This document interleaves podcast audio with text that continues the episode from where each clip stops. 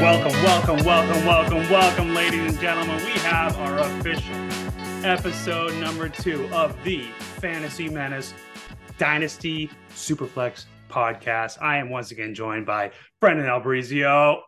What's going on, Jake? Not a whole lot, Brendan. Round of applause. You can hear it in the background. You can hear the oohs and ahs in the background. And also on the other side, in the other ring, in the white trunks, we have Colin O'Brien. Hey, let's do this. Tons of enthusiasm. Tons Let's of go, boys. enthusiasm. Hey, ton, Yeah. of, ton of great feedback from episode one. Let's let's replicate that, huh? Gentlemen, we got it out there. We said we are going to get it out there, and we did. We have an episode out. We got the pages. A lot of kudos to Brendan and getting those launched. A lot of kudos of Colin kind of doing the background research. A lot of kudos to us putting the work in, putting the elbow grease in, the grit, right? Right.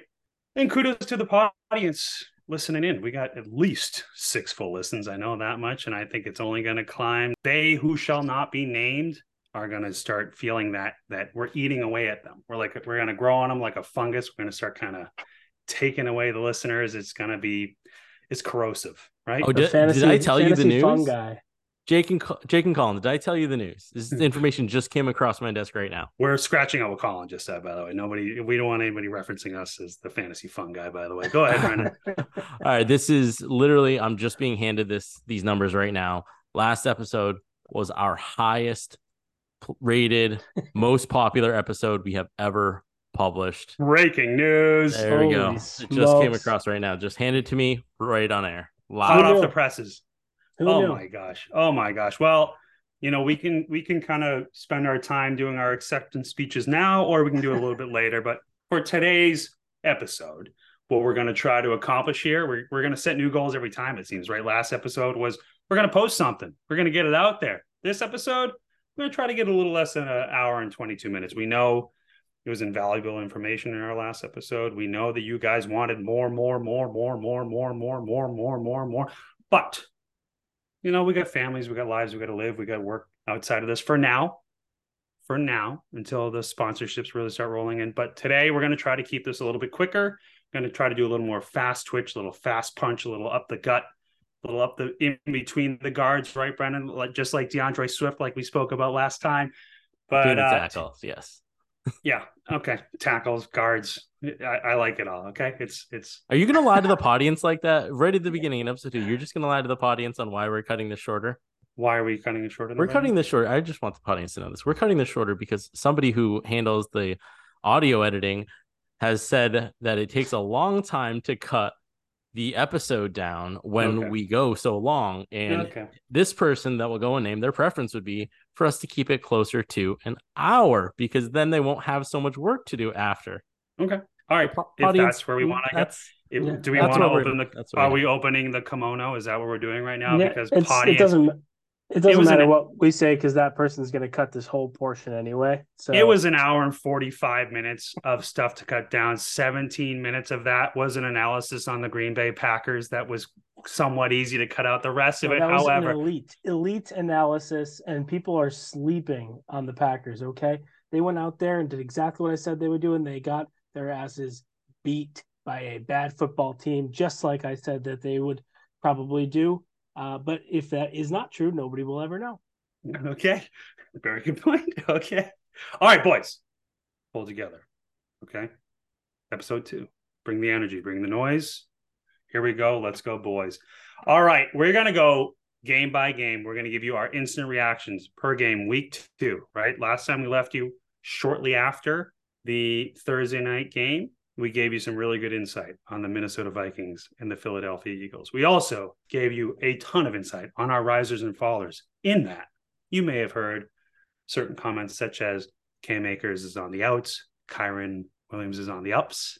Boys, you think that one worked out or not? What do we think? We think that was somewhat of a predictive, somewhat, uh, you know, pretty talented insight. Would you guys agree? Christian Kirk might have been a little wrong about that one. He looked pretty good this past week. It seemed like they heard you, Colin. They heard your complaints about Christian Kirk. Christian Kirk heard your complaints, went to Doug Pederson, said, Hey, the fantasy man, even the fantasy menace is talking about us right now. We can't have that. All six of their listeners are furious about how underutilized we are at the moment. But here we go. Okay. So let's just kick this right off. We're going to skip the headlines today. You guys want a headlines episode? Look down further down the road. Okay. Further down the schedule. Today, we are going boom, boom, boom, boom, boom, is what we're about to do. Starting with the Washington Redskins. Oh, did I do that?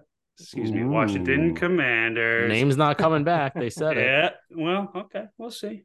Time will tell.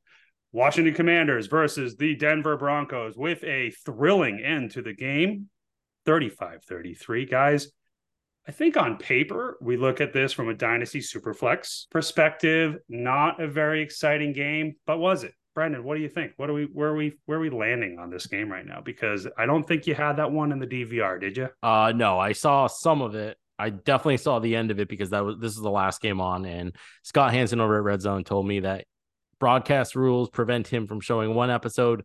Get out of here, and I did. And boy, did I see the end. Russell Wilson with 26.92 points. Wow. But that's fake. You know what? You can simultaneously have a great fantasy day and be a horrible quarterback at the same time. And that's what Russell Wilson had, Jake. But I will tell you the person I think that is most important in this game, especially in our in a super flex league, is freaking Sam Howell. Are you kidding me? Are you kidding me? He threw for 299 yards. He had 21, just over 21 points. And some of those throws were awesome. His touchdown throw to Terry McLaurin, where he's McLaurin's got three defensive backs around him. Wow. In my book right now, after that game, I think Sam Howell is a QB2 that you should be starting in your super flex spot like every week. I do not have Sam Howell, and he would go right into my starting lineup. Uh, hot take. I don't. I don't necessarily hate it, but uh, I, I'd like to see a bit more. But I am super excited about him. Actually, I do think there's a lot to like. He's he seems to be kind of a baller, in my opinion, and I think a lot of like the kind of sleeper type of quarterbacks that we've seen throughout the years, like the the Minshews and the Heinicke's and those type of guys that like may- maybe just didn't quite have it to be like a real legitimate starter in the NFL. I kind of think Howell might.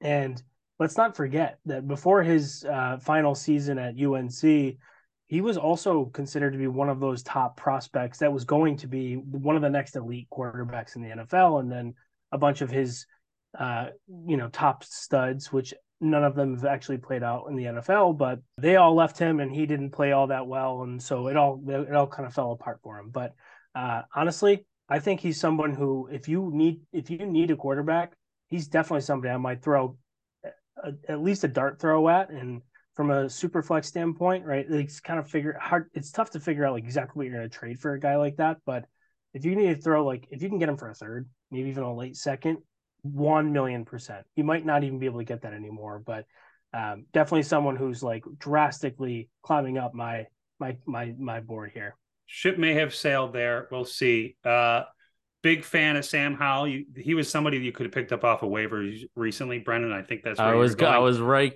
We have to give you some credit here, even though I don't want to. You picked him up off waivers in October. I think that was when was that when Rivera said he's going to be the starting quarterback, and we all laughed. I laughed. I was like, okay, yeah, Sam Howell, okay. But you ended up getting him, and I bet you a bunch of people in a bunch of leagues did the same thing, and now they've got themselves what I uh, I think a very good starting quarterback in their league. Yeah, I mean, I think some of this we got to give credit to Eric Bieniemy, the uh, offensive coordinator that Oh, that true. did that lateral Yeah. move. Right, we got to keep in mind he went from Kansas City to Washington to take the same position. If you leave offensive coordinator, you typically leave it to become a head coach, but he did it to get out of the shadow of uh, Andy Reid as well as Patrick Mahomes. It is seemingly working. The turnaround has been really good, at least through these first two weeks. The only other three guys, Sam Howell, I agree. Let- Superflex League, this is what we focus on. Sam Howell trending up. Very excited if you have him. Uh, and to Colin's point, I certainly would not trade him for a third. I think I'd hold him for a second because it seems like they really like him. The other guys worth talking about in this game, if you're a Jahan Dotson owner, a lot of hype about him going into the season. Not a lot of output so far. I think he put up nine points in week one. He put up 5.2 points. However, 12 targets in those two games. That's pretty good. And it, it's, you know, Denver is a very good defense. Arizona, not so good. That's who they face in week one. But I will say, if you're panicking, don't panic yet. I don't think you go and sell. I don't think you think, oh gosh, I was so wrong about this guy. Give him another week or so. He's got Buffalo this week. He's got Philly. Then he's got Chicago. After week five, if you're seeing the same kind of output, then I think it might be time to panic. But the rest of you, I wouldn't. Brian Robinson, guys, that's the other one I want to talk about before we move on from this game. Real quick, before we do that, because we'll end on Brian Robinson. Javonte Williams, he's coming back. Give him a little more time. He is coming back. He does seem like he is on yeah, schedule totally. to be back this year. So that is incredible. But Brian Robinson, not Bijan Robinson, Brian Robinson, the, the other B Robinson, looks like the guy. He looks unbelievable. He was 18 carries, 87 yards, two touchdowns. I think he had three receptions as well. They're using him. That that is uh that's surprising. And on the flip side of that, Antonio Gibson as well. He was three for three in receptions, but two carries for nine yards. Brian Robinson is the guy there. That's somebody I think we all overlooked a little bit, and probably most of the dynasty community as well. Guys, what what are you willing to offer right now for Brian Robinson? If I'm a Brian Robinson owner, then I don't know that I'm going to get the value that I would want out of him. And the only reason I say that is because even though Brian Robinson had a great day, he was only out there for 52% of the snaps. And this is like so wild to me. I have to think at this point, Bieniemy might have a soft spot for Antonio Gibson. Antonio Gibson is out there for 48% of the snaps. After fumbling last week, they still give him that number. He's not as good as Brian Robinson is. He fumbles the ball. I don't understand what they're doing with Antonio Gibson. So if I'm a Brian Robinson owner and I'm trying to make a trade, I'm not sure that someone's going to give me the value I want unless we start seeing Gibson fall into the 20s for snap share. So I, if I'm an owner, I hold them. If I'm not, then I'm probably gonna offer. I'd probably offer a second rounder, maybe a second and a third, depending on how late that third is. Yeah, if I'm a Robinson owner, I don't know that I accept that trade. Though I, here, here's kind of where I'm at with this. I don't know if a lot of people expected the Commanders to be as competitive as they've been so far. The next two games that they have, I believe, are the Bills and the Eagles. And although both of those teams have not played to what we thought they would be. I do think that the first few weeks of the NFL season typically is a slow play, and a lot of those use those as a little bit like of an extended preseason. So I do think that um, Gibson will be still heavily involved in games where they're playing from behind, which they really haven't been doing all that much so far. So let's let's maybe not like count all of our our our eggs or chickens or whatever that might be, whatever the saying is, right? Like let's let's hold off on that. But uh, definitely an interesting type of player, and um, I would expect Gibson to be far more involved in games where they're not playing for playing either in a very very tight game where they need to run the ball a lot. Uh, if they need to throw, I kind of think that maybe he will not be as effective. Brian Robinson, 24 years old, currently after week two, small sample size. However, running back three on the season so far. So that's somebody keep an eye on. One other person keep an eye on before we transition. Marvin Mims, excuse me, Marvin Mims. I said it properly the first time. Marvin Mims, 20.3 points, two for two, 113 yards, one touchdown. Keep an eye on him. We're not we're not getting too excited yet. However, keep an eye on him. Jerry Jeudy was back. Courtland Sutton was out there. They still go to him. He's that guy that takes the ceiling off. So we're going to keep an eye on him. Now, going straight from an absolute barn burner to an absolute bum burner, we had the doo doo bowl that was the New York Jets versus the Dallas Cowboys. Zach Wilson performing exactly as you expected him to. Uh, guys, let's let's open up. There's a lot of uh, players here that we want to talk about. I think Breece Hall. I, I'm not sure if we all saw the complaints. Breece Hall four touches, but Colin, what what what? I mean, as a Zach Wilson owner in our league of record, obviously you can't be too happy about that. But what is anything you're walking away from this game that you're feeling good about? To be honest, uh, I'm pretty concerned. I think there's some exciting stuff that did happen. Like Garrett Wilson did have a, a, big play there, had a big touchdown, but that kind of bailed his day out, in my opinion. And the one thing to call out is the Cowboys are legit defense. They are a very, very tough matchup. And for Zach Wilson in his technically first start, although really kind of second start this year. Um, I think it's it's concerning. I don't. We kind of know what he is. I think at this point, right? And so, what we really want to see them is to run the ball. A bum. Of, a bum. Uh, well, yeah. Uh, yes, I think he is. Okay, mm. but hey, who knows, right? Sometimes nice bums grow from a little bit of work, right? So let's let's see how he develops throughout the year. Stage Uh, advice. considering I have him on my uh, league of record, but uh, on my team in the league of, of the uh, league of record here, but I do think that we should be very concerned that they're not going to be able to throw the ball effectively. They have a very poor offensive line, and I do think that Breece Hall will be okay provided he gets the touches that he needs. He showed that week one. He doesn't necessarily need a million touches, but four is not going to cut it, of course. Um, Dalvin Cook, uh, what is up with him? You know, He's I'm done. pretty- He's yeah. I'm pretty concerned. What I, I don't really understand what what happened there, right? Yeah, he's older. He got he had surgery over the offseason. He got stripped pretty easily. I think Minnesota saw what we are all seeing now, which is a 28 year old running back, had a number of surgeries, a little bit injury prone. I just don't think he's as good as he was before. And I think he is the only person that might not know that, Jake. I, I, I totally. I mean, Breece Hall was not very happy.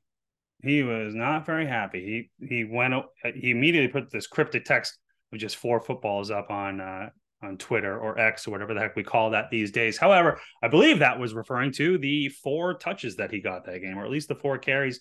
He had two targets, zero receptions.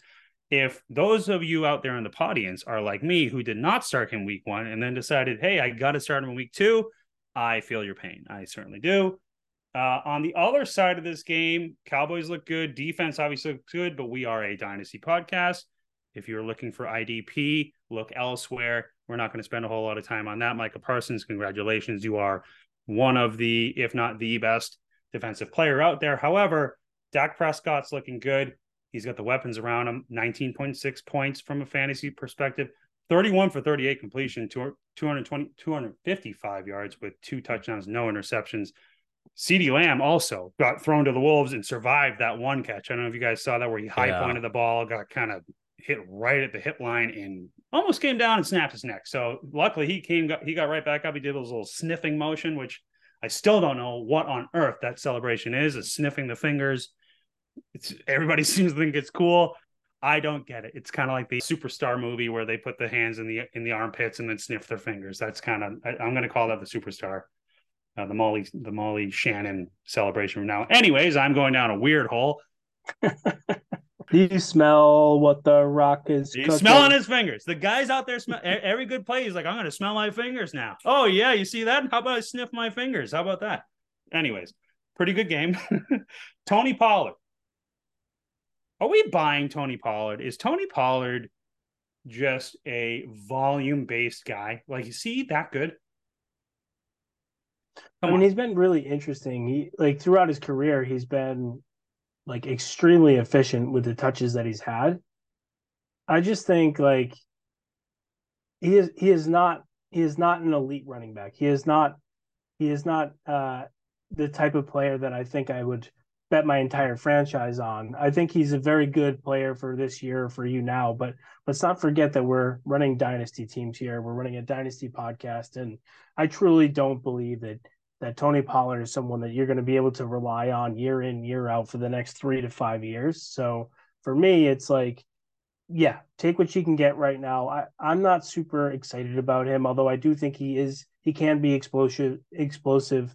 Um, but like for me personally, he's one of those guys where if I can if I'm not win like right now, I think I would love to sell him off for whatever I might be able to get based on the hype that has been like flowing constantly for three straight years that we're not even seeing like even close to the amount of excitement that we did in the past. So, like, yeah, he for me, he's a sell. I'm with you on that. I think I felt that way from the beginning. I think the volume's there. He's obviously getting the goal line touches, which is amazing. So the output is there. So I don't know what I'm even complaining about. However, I just don't believe in the talent that much. I think he's a little overhyped, right? Boys, I think we should move on to the next one because this is a little more juicy than the Doodoo Bowl. That is the Jets. Next up, we have the Puka Nacua game, the Kyren Williams game, and those two guys lost the game. So that that's just telling you how well this game went. We have the San Francisco 49ers versus the LA Rams 30 for 23. This game had a whole bunch of storylines in it. It had a lot going into the game where with Cam Akers being a last second scratch right, Brendan? What happened there? Can you tell Healthy me what the scratch. Well, according to Cam Akers, he knows about just about as much as we do, and which is nothing. He said he was quote unquote blessed still, but he didn't know anything. Today, Sean McVay did confirm that they are shopping Cam Akers, which I think is a really interesting tactic to let the world know that, yeah, all the rumors are true. Line up for the guy that tore his Achilles and hasn't really been good since he came back, and I hate, which we talked about in the last episode. So I I got to tell you, Jake, I'm not really sure what's going on with Cam Akers there, but for me, he's an absolute do not touch. He is radioactive. In fact, in another dynasty league, not our league of record, I put in an offer for Cam Akers. You know who's shopping him in that other league. He's also in this league. I put two second round picks before the game last week, and I pulled that back so quickly. But yeah, I think Cam Akers is done in my mind. He's not. He's not going to be a starting running back for long. I will say. Now, rumors are, as we speak right now, now Kareem Hunt is currently visiting the Browns, but Cam Akers is also a trade interest for the Browns. So if he goes somewhere like that, there are teams that need running backs. So we need to see where he goes. We loved his talent coming in the NFL, didn't we? There seems to be some serious character issues that we're concerned about. Our very own Justin, Mr. Meepley from our League of Record, may or may not have insider information that he slept with Sean McVay's wife. Now, that is unconfirmed, but that is at least his stance in one of my DMs where he was trying to buy Kyren Williams from me and trying to convince me that Kyren Williams will be the next one to sleep with Sean McVay's wife. Now, the audience could take that however which way they want. We'll see where Cam Akers falls, but the upside here is Kyren Williams. What do we think? We we heard all offseason. We spoke about it last episode. Kyren Williams is Sean McVay's guy. Sean McVay loves him. They love what they see out of him. He's five foot nine. No, no, no. Look what he did this week. He comes out, he put 14 carries, uh, 52 yards and a touchdown, six receptions, 48 yards and another touchdown. He looked unbelievable. Am I right? Is that correct with the with the 52 yards rushing? Uh, why do I feel like he had even more than that? It felt like more than that. I can tell you that much. No, that's right. Okay. Well, That's either right. way, looked like he is the emerging guy against a very stout rush defense. Is that correct? Uh, i- i- last time I checked, Yeah. the San Francisco 49ers are pretty darn good. One hundred percent. He um he, he's my eyes are fully open. I feel like last time we talked about him, I I made him one of those guys that you want to sell high on. And to be honest, I still kind of feel like that, but maybe at the end of this year, not right now, because right now you're I think you're going to be able to ride him throughout the entire year. He's someone that I think they feel real confident in, and I think he's going to at the very least get all the touches in that offense. Cam Akers is, in my opinion, done. Uh, I think he is best case scenario a committee back in an offense that uh, is desperate, and I don't really want that on my roster at all. Kyren Williams, I think, has showed that he not only can run the ball effectively, he also can catch. He had uh, six catches on ten targets. That's really good for a guy who everybody was sleeping on. Nobody even really knew his name before this year, except for the three guys on this podcast. Of course, we talked about him at length in the past, and uh, happy to say that I actually have him in two of my teams because that's what you want to invest in. It's the guys who have talent that come out of college that are on really questionable backfields, and th- this should be a lesson to all of us moving forward. Right? It's anytime you're not super confident in the guy who's the head of the monster, go get the guys that are underneath that, and more often than not, especially if they have Achilles that are made of paper, you're going to be able to very often use that guy you either in your own win now format or trade that guy for way more than he might even be worth later down the road in two or three years, like a Pollard, right? So super exciting guy, especially right now. I think uh, I'm definitely investing him in him wherever I can in redraft formats and things like that. But that's a guy who I think is going to be a really, really big player throughout the rest of the year. Well said. And now, Brendan, I know you want, in the interest of time, I know you'd like to speak about Tutu Atwell come up here as well uh, while we're talking about some of these emerging players. However, I'm not going to give you that dignity. Oh, Jay. I'm now the host. If you want to talk about him, we can do it another episode. All right, all right. I'm I want to wait and see. However, some of the other guys, real quick, just to run through. Deebo Samuel emerged. Was that because of the Brandon Aiyuk injury? We all saw him get that shoulder injury early. It looked like he was in big trouble. Came back in, but certainly wasn't effective. Deebo Samuel certainly stepped in six for nine receptions, 63 yards, five carries, 38 yards, and a touchdown. They started to use him like they did prior to him getting that contract extension, where he was really complaining about being used like a running back. They started leaning on that again and seemed to work. Christian McCaffrey obviously had another big game. George Kittle, you're probably not excited with the output of George Kittle so far. Six points for fantasy this week, three for three receptions, 30 yards. The guy I want to talk about, guys, is who I said at the beginning of this, Puka Nacua. Brendan, are you believing in Puka Nacua? He's setting records. Where are you on him right now? I hate to say it because I love Tutu Atwell and Tutu Atwell is getting his fair share of targets, but man, I don't know how you cannot be a believer in Puka Nacua. He's had he had 20 targets in the last game, and in week one he had 15. And when you see him on the field, he kind of looks open for most of these throws. He had he had a tough catch that he dropped on the on the left sideline that was fired a little low to him, but outside of that, I don't know. He looks like he is for real. Uh, when Cooper Kupp comes back, I think the most likely scenario in my mind is that Tutu Atwell becomes the third wide receiver, which he probably should be given his size and skill set. And Puka Nacua slides right into wide receiver number two and starts. I don't think he'll get 20 targets any other game, but I wouldn't be surprised if he's up there between eight and 10 going forward. I think he's definitely got Stafford's trust. He's executing really well, and he is doing literally everything you could possibly want when you get an opportunity like this. So I'm a huge fan of Puka Nacua. I don't have him in any of my leagues because I wasn't as big of a fan before this week. But yeah, I mean, 20 targets and putting up a show like that, you got how can you not be a believer?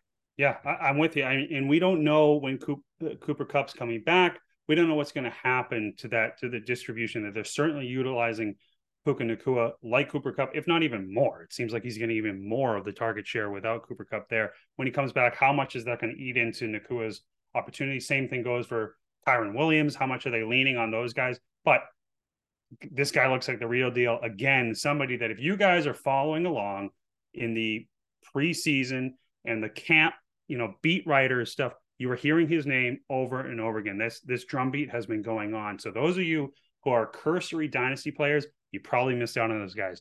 Those of you who realize that a dynasty season never ends, probably were on top of one of these two guys, meaning Kyren Williams or Puka Nacua, and knew that there is a chance at the very least that these guys are going to emerge. So that's just a nice reminder. This dynasty is a year-round league. Don't don't get it twisted.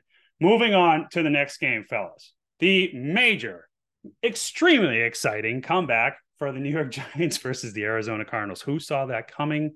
The Cardinals were blowing them out. I think it was 21 to 7 or something like that. Colin, you and I have a best buddy, Adam, who is absolutely melting after week one, the performance of the Giants, Daniel Jones. They come back, they look like they're going to have the exact same type of meltdown. But then we have Daniel Jones finishing with 31.7 points, 26 for 37 completions, 321 yards, two touchdowns, nine carries, 59 yards, and another touchdown. Daniel Jones is back. Guys, where do you have him? Is he moving in your rankings on our fantasy menace true rank rankings? Right now, I believe we have him as quarterback 14. We have him behind CJ Stroud. We have him behind Deshaun Watson, Kyler Murray, Dak Prescott. Where do you have Daniel Jones? Well, first and foremost, I think I'm moving Dak back. Uh, I just don't think his upside is nearly where a lot of these other guys is, uh, is, and I I really like Daniel Jones, but let's also not. I don't want to give him too much credit. Like he can run the ball. That's super exciting. He can throw the ball, and that's exciting too. But the problem with him is just like consistency, right? And there was points in this game where it looked like nothing was going to go right for the Giants, and super excited they came back against the team that is the number one odds on bet to be the first overall pick this year. They're the the Cardinals are not supposed to be good. They are playing tough, which is very interesting. But again, it's the it's week two. I still think that long term over this season, I think the Cardinals will fall off. I think that Daniel Jones, uh, I'm not necessarily 100% sold on him, but he is a guy that has a pretty decent floor based on that rushing upside. He had nine carries for uh, almost 60 yards and a touchdown. If he can do that every single week, yes, 100%, I'll move him up. Anyone that can do that every week, no question, right? So um, he is an exciting player. It's just I would like to see it a little bit more consistently. Uh, I do think that there's another thing that we should definitely talk about, however, and that's Saquon Barkley and that injury. Um, sounds like it's going to be three weeks. Ordinary. I'm Or- hearing Ordinary ankle sprain. I don't know about that. Ordinary. Yeah, ordinary. But then they come out and say today, well, maybe he will play. And I just find it all very It's suspicious. Uh, Let me tell you guys something. I find this all very suspicious that Saquon Barkley is going to be out three weeks, but then the coaching staff says, oh, no, he might actually play. And I find this suspicious because just yesterday, the NFL filed their grievance against the NFLPA because of the running back Zoom meeting where they all got together in a Zoom and they all plotted against the poor NFL owners to fake injuries and gain more leverage. The NFL served the NL- NFLPA this saying that they were this was against the collective bargaining agreement and they were not working in good faith to fulfill the agreement. And so we've got Saquon Barkley, who clearly got hurt. You saw that play, but we also have Austin Ekeler with no timeline to return. And we have Aaron Jones, who's got a hamstring injury, and it's unclear when he's going to return.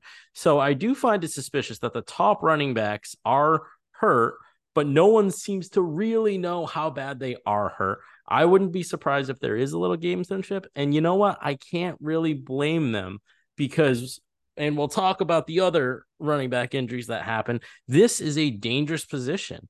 And if you do not get paid early on, you're not sure if you're ever going to get paid.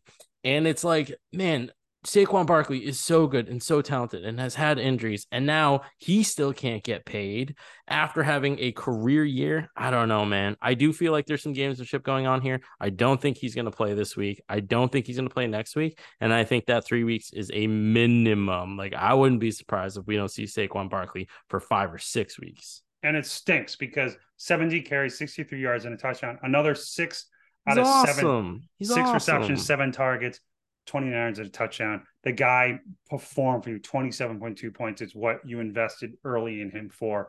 But you're right. Repeat ankle injury, ordinary injury, ordinary, ordinary, ordinary. However, we'll see. He either comes back this week, he comes back three weeks. We'll see what happens there. We I'd be remiss to move on from this as a super flex league here without mentioning Joshua Dobbs, right? The, the Listen, just want to say very briefly, we'll, we'll brush over this. However, keep him on your radar. The guy, 25 points, 21 for 31. The Giants defense isn't like a big joke. It's not like they're this this porous sponge that you just throw footballs through at all times. So just keep an eye on him. The guy, the guy was on nobody's radar. They traded for him very last second from the Browns right before the season began. I think we thought Clayton Toon Toon or Tooney. How do you pronounce his last name? What I think it's Tune. Clayton Tooney. Uh, we thought would take the the reins here. However, it seems like Dobbs he he almost won it, and it almost feels like the Arizona Cardinals were like, well, we don't want to win this because we're not going to win anything this year, and they totally forgot that they traded away their first round pick next year. So, uh, moving on from this game, I just didn't want to move past that because you have him on your bench, it could be a Sam Howell situation, guys. You laugh now, but you know who knows. A couple weeks from now, we'll see. Maybe the guy continues to perform like this. One or two more of these twenty point games, it's it's not really a laughing matter anymore. Going back to the Zoom call running back injuries, another one of those I believe is the one that orchestrated the call. Austin Ekeler in our next game, the Los Angeles uh, Chargers versus the Tennessee Titans. Chargers lost 24 to 27. Pretty close game. As you mentioned, Brendan, I think you mentioned Austin Ekeler was also not in this game. Who knows when he's coming back? We will see. Uh, week two with an ankle injury, no timeline to return. With that, we did have some producers. I think a lot of people went out and were very excited about Joshua Kelley, 3.9 points. We're going to move right on from him. Nothing exciting there, nothing to really talk about. Derrick Henry, however, the emergence has happened after week one, where he actually was outsnapped by the rookie Tyjae Spears. He came back with authority. He looked like the big boy himself. Looks like he had more room to score too, uh, but ended up with 18.4 points, 79 yards rushing, a, a touchdown, another three for four receptions. Guys, who else stood out to you here? Uh, yeah, I think I think like Tyjae Spears is uh, still very interesting to me. Eight for forty nine, uh, two catches. He's definitely going to be involved all year. I mean, if you have Henry, and for some crazy reason Spears is available on the waiver wire, I, I think you have to go get him. And I do think he's someone you got to go trade for in dynasty formats. Uh, somebody I'm very excited about. I think overall, I think Henry they're gonna they're gonna probably probably really work him all year, and I think that's something that we want to see as Henry owners. But long term, Spears could be super interesting. In terms of the the game itself, like Justin Herbert, it's kind of more of the same, right? Super exciting for me. I I love love Herbert. Uh, I think that I was starting to get a little bit nervous about Mike Williams, but he had an awesome game. 13 targets. Someone who I actually was actively trying to sell all week long. Nobody wanted him. And I'm probably going to keep doing it, to be honest, because I do think there's cause for concern long term for him and him in his uh his long term stay there. But uh I mean, it's kind of more of the same for them, right? Yeah. Yeah, no, I, they they manufactured touches for Mike Williams. They're Keenan Allen, the guy that we're always going to sleep on. Brendan, I know you were a Keenan Allen fan for a long time. He certainly showed up for you this week. Thirty-one points, eight for ten receptions, 111 yards, two touchdowns. It was a week of the old guard between him and Mike Evans. I think we all saw that. I think they may have finished wide receiver one, wide receiver two, but that might be an outdated set. Either way, good game by these guys. Quentin Johnston you guys panicking about him? You're not seeing him at all out there, right? The rookie, a lot of hype coming in. See the other guys and Zay Flowers, Jordan Addison, Jaxon Smith-Njigba. Quentin Johnston's getting outsnapped easily and, and handedly by Josh Palmer, some of these other guys that were that we don't even really know that well. So we'll see how it develops. Keep another eye on him. But you guys panicking? If you own him, what are you doing? I think eh, Quentin Johnston's doing exactly what I thought he was going to do, which is nothing.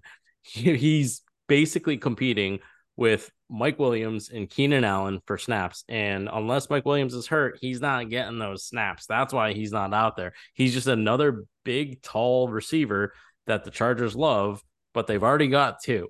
So they don't need a third guy that's going to try to run similar routes. And I've never been a Quentin Johnston believer. And I think he's going to be behind them when Mike Williams does come down with the inevitable injury. Sure. Quentin Johnston, maybe you can plug him in your lineup, but what does he have? Five targets across two games last week, 15% snap share.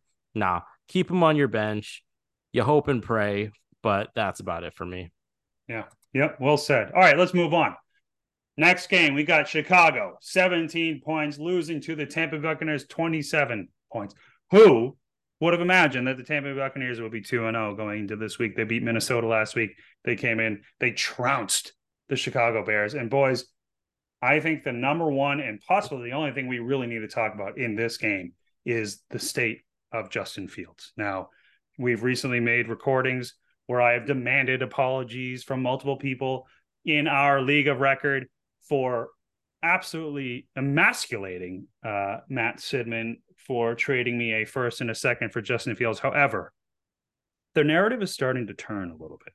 And I don't know if you guys, in fact, sorry, I do know that you guys saw the footage of Fields having wide open targets and having no idea who to throw to, and instead electing to run right into this pig pile of massive, sweaty men, as opposed to throwing wide open touchdowns to either his tight end and Cole Kmet or DJ Moore, who they paid a whole bunch of money to bring him into.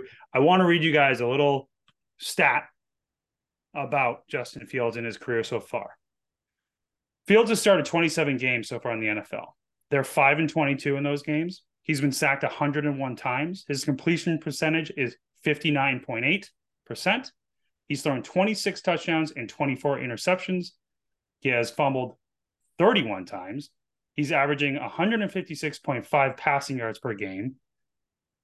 Also, did I see he's never thrown a 300 yard game so far? And has he surpassed 200 yards twice? Did I see something like that?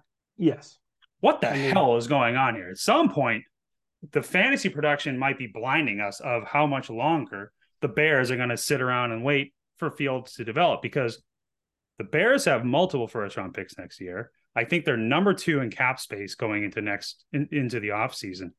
I don't think they're going to be very patient with Fields. What do you guys think? So hard. It's so hard to know. It feels like it just feels a little different, right? Like the Trubisky, like they kind of they gave him a shot. They moved on quickly, but it just kind of feels like people have been giving Fields a much longer leash. It does seem to be starting to turn slightly, but uh, for me, I've I, I really don't know what to think about it. Like a lot of these stats that are coming out are really not considering his his legs. Right, he can run, and that is really important, especially for fantasy. That's really what keeps that floor really high for us. That's why we just talked about um, we just talked about Daniel Daniel Jones that way. Like if you can use your legs, that's great. It doesn't mean you're going to keep your job. And they just continue to lose games that they should be much more competitive in. They really don't have any excuses at this point. I feel like they should be running more effectively across the board.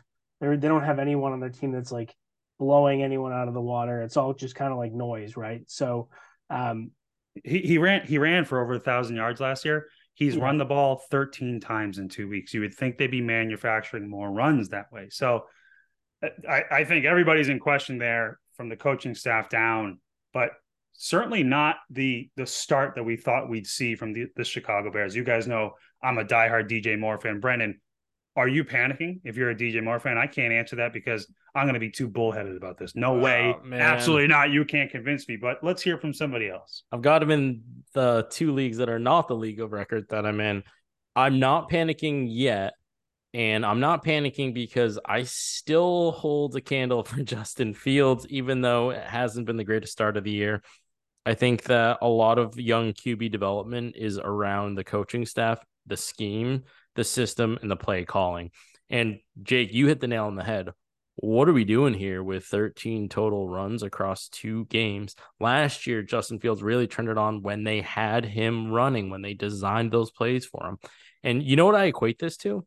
I equate this to in the NBA when players are struggling to hit their shot. They get to the free throw line and they just need to see the ball go in. Then they start gaining confidence. Then mm. they start getting into the game flow. And for me, when you see Justin Fields struggling to break down a very basic defense or seeing guys running wide open and he's not pulling the trigger, I think he's out of rhythm and he's not in his game flow. And to me, that's get him some nice runs. So I think it's a very it's not going to be easy because Chicago still has a lot of work to do, but I think it's a very fixable problem. I'm hoping they fix it. And therefore, I'm not yet panicking on DJ Moore because DJ Moore directly linked to Justin Fields' success. I'm holding him. I still believe it's too early for me. Coaching staff's got to get their head out of their asses and figure out how to get him into the flow, into the rhythm of a game running the ball. So then it opens up the passing lanes for him. Okay, well, that is a hell of a transition because speaking of panic, I think what we'll do is we're going to jump over to this next game, which is the Kansas City Chiefs visiting the Jacksonville Jaguars. And when I speak of panic, I speak of the lawbreaker himself, Trevor Lawrence, currently sitting at QB 23 on the season, guys.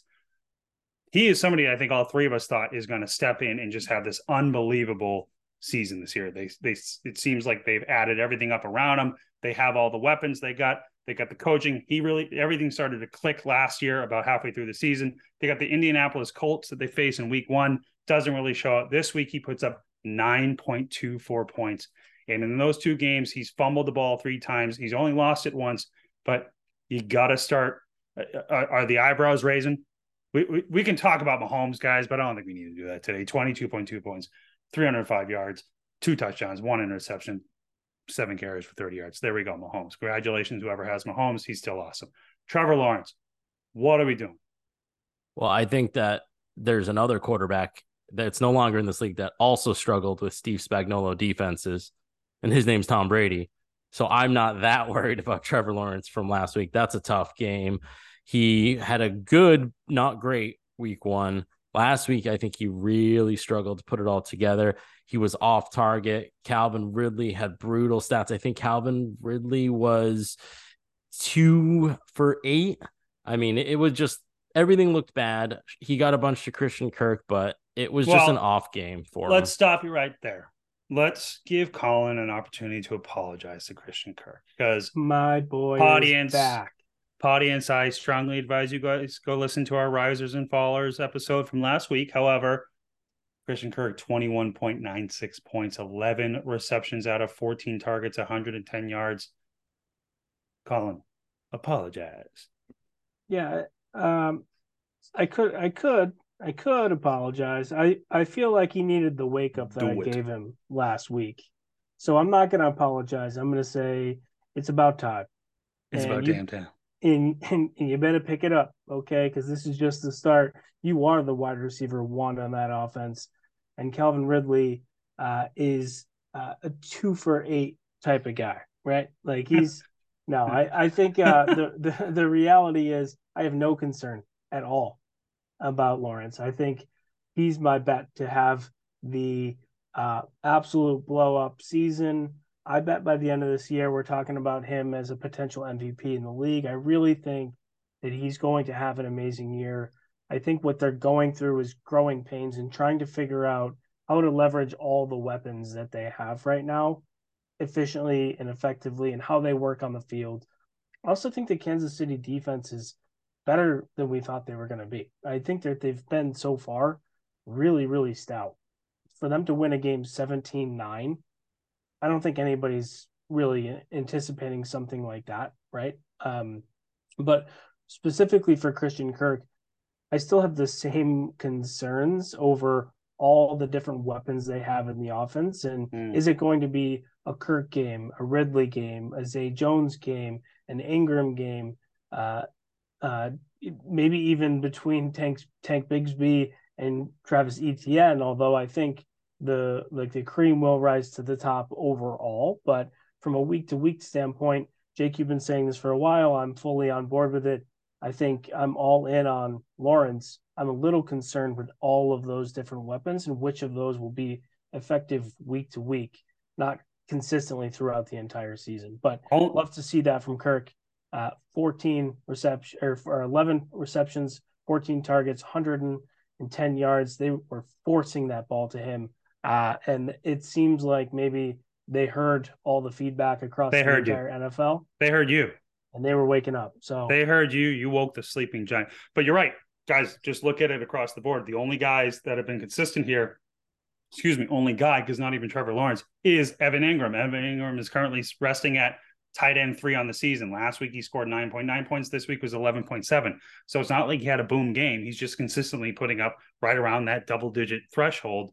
The rest of them, Christian Kirk, 22 points this week. He was an absolute no show last week. Calvin Ridley, absolute no show this week was an absolute stud last week. Zay Jones, zero points this week. Absolute stud last week. Tank Bigsby, nothing this week. Travis Etienne, nothing this week. Absolute stud last. This is kind of what it's going to be like, right? This is this offense. You can't predict who is going to be the guy that week, and it's going to give you anxiety. You're going to lose your hair. You're going to go to sleep in hives. You're going to have all sorts of breakouts because you are going to be panicking about starting somebody on this offense right now, other than Trevor Lawrence and maybe Evan Engram. We'll see. Uh, from the, from a Kansas City standpoint, guys, anything there? I mean, Skyy Moore got his touchdown, three for four, 70 yards and a, and a touchdown. That's kind of it. Kadarius Toney didn't screw up. He's not the laughing stock this week, but we don't forget last week. Travis Kelce, welcome back. Let's move on. What do you guys say? Anything there? Yeah, Kansas City is who we thought they were. It's the Patrick Mahomes show. Wide receivers, who knows what's going to let 'em off happen the there? Yeah, and the running back situation is not great. So, uh, not much more to add there. Indy at Houston. Indy won 31 to 20. Uh, this was the Anthony Richardson quarter. I think that's what we'll call that, right? It, technically, he played two quarters. He came out, he put up just about 18 points in one quarter and then took himself out of the game, alerted the team that he believed he got a concussion on that second rushing touchdown. However, guys, six for 10 complete, completions, 56 yards, three carries, 35 yards, and two touchdowns. He looks everything that we believed he would be. Uh, as long as he can stay healthy, and I know that is a cause for concern for everybody right now. He is taking a lot of hits. Week one, he ended that game with what looked like could be a serious knee injury. We didn't know where that ended up. He seemed fine then, really slammed the back of his head down in the end zone and was taken out of the game. We don't know when he's coming back. Hopefully, it's very soon because he is electric when he's on that field. But guys, who else are you looking at? Because there was another rookie quarterback on the other side of this game that I don't think we're talking enough about. Yeah, CJ Stroud looked pretty good, huh? CJ Stroud, 384 yards, two touchdowns, throwing on time, on target. I've been pretty high on CJ Stroud since the offseason, and I thought he showed a lot in this game. I don't think his ceiling is going to be anywhere near Anthony Richardson. I mean, Richardson had almost 18 points in a quarter of play. CJ Stroud not probably going to do that, but CJ Stroud is making some strides, making some waves here. I'm really impressed with what I see. Making some Strouds. How about that? We're gonna we're gonna make that pun. We can cut that. I'm not gonna. Don't have to. We don't. I'm not gonna. I'm not gonna. He's making Strouds. We're gonna tie that one in at some point. Uh, before we move on from Brendan, though, Brendan, I want you to take your victory lap on Nico Collins. I think it's time you give me credit where credit's due. Most of the time, I probably should get more credit because I am unbelievable. However, Nico Collins seems to be the guy currently wide receiver six on the season, uh, 14 points last week, 27.6 points this week. You've been banging the drum. Go ahead, have your parade. I've had lots of offers for Nico Collins. I turned them all down. I have been a believer now for a while, even when it looked pretty grim. 20 targets across two games is my favorite part of this because they, CJ Stroud is throwing the ball to Nico Collins. You mentioned it, number six wide receiver overall. He has been great. I cannot wait for him and Stroud to develop even more chemistry for that team to get just a little bit better. And I think Nico Collins is going to be a very nice wide receiver one. 6'4, 215. He's got that build. He's got the ability to grab the ball out of the air. Uh, you just, I just love everything I'm seeing. And he's got no one else to throw to either. So that doesn't ever hurt. He's the only guy getting opportunities, but I'll take it. And I think by the end of the year, Nico Collins is going to be a wide receiver one. So, so 20 targets over the last two weeks. The, however, the irony in this is that Tank Dell was actually out targeted by one target. Nico Collins, seven for nine receptions, 146 yards and a touchdown. Tank Dell, seven for 10, 72 yards and a touchdown. So they are spreading the wealth. All I can think of, boys, is how did CJ Stroud do this against the Colts this week? But Trevor Lawrence could not do it last week again. Uh, but I'm not going to get too hung up on it. John Metchie, welcome back. Kind of a hero story coming back from leukemia. That's yeah, that, that was awesome that he got out there. That was really cool. Colin, I know that you're a big Michael Pittman fan. I think we talked a little bit about that last week. I don't think we have to talk yeah. about it too much. Eight for 12 receptions, 56 yards. Would have loved to have seen how that stat line would have ended up if Anthony Richard, Richardson was able to stay in. Anything else we want to call out? Dameon Pierce probably should have sold him in the offseason. Starting to look like you probably should have sold him in the offseason. Yeah. Was he, a, was he a fifth round pick, sixth round pick? What the hell was he? Fourth, yeah. fifth? Guys, I think, a, I think he was a fifth. You got to listen to the podcast, folks, because we it, just keep saying it. If it the pod, if the audience finds the hidden tracks someday, we're going to release the hidden tracks. You'll see We've Sorry, been, he was a fourth rounder, Jake. Fourth round. Okay. Anything after third, though, that's what we've been saying, right? So it's six. We're sticking to our guns on that one, but little too little, little too late. You're not probably not getting a whole lot for Dameon Pierce uh, at this point, guys. I think that's let's cut that for right now. Let's take a pause. Audience, you're gonna have to wait for the next episode. We're gonna break this up into two different episodes this week. Okay, so stay tuned, guys. Excellent assessment of how the game's went so far. I think we're going to win a lot of people some championships. Good insights for those of you that are listening. Make sure you use it, share, but maybe share after you've made the moves that we've suggested because that's certainly how you can go ahead and win. Brendan, how do you think this went so far today? Well, I think we're pretty good, Jake. I think we're pretty good. Well, but we're happy to see the audience in the later half of the week. We certainly will. Colin, I think we're going to start off next with Seattle and Detroit. That's certainly a good game to pick back up on. What are you thinking? Yes, sir. A lot of good stuff to talk about. The one thing I'll say to the audience is please share, but also don't forget to like and subscribe. Oh, that's probably a good idea. That's absolutely true. And with that, we are out of here.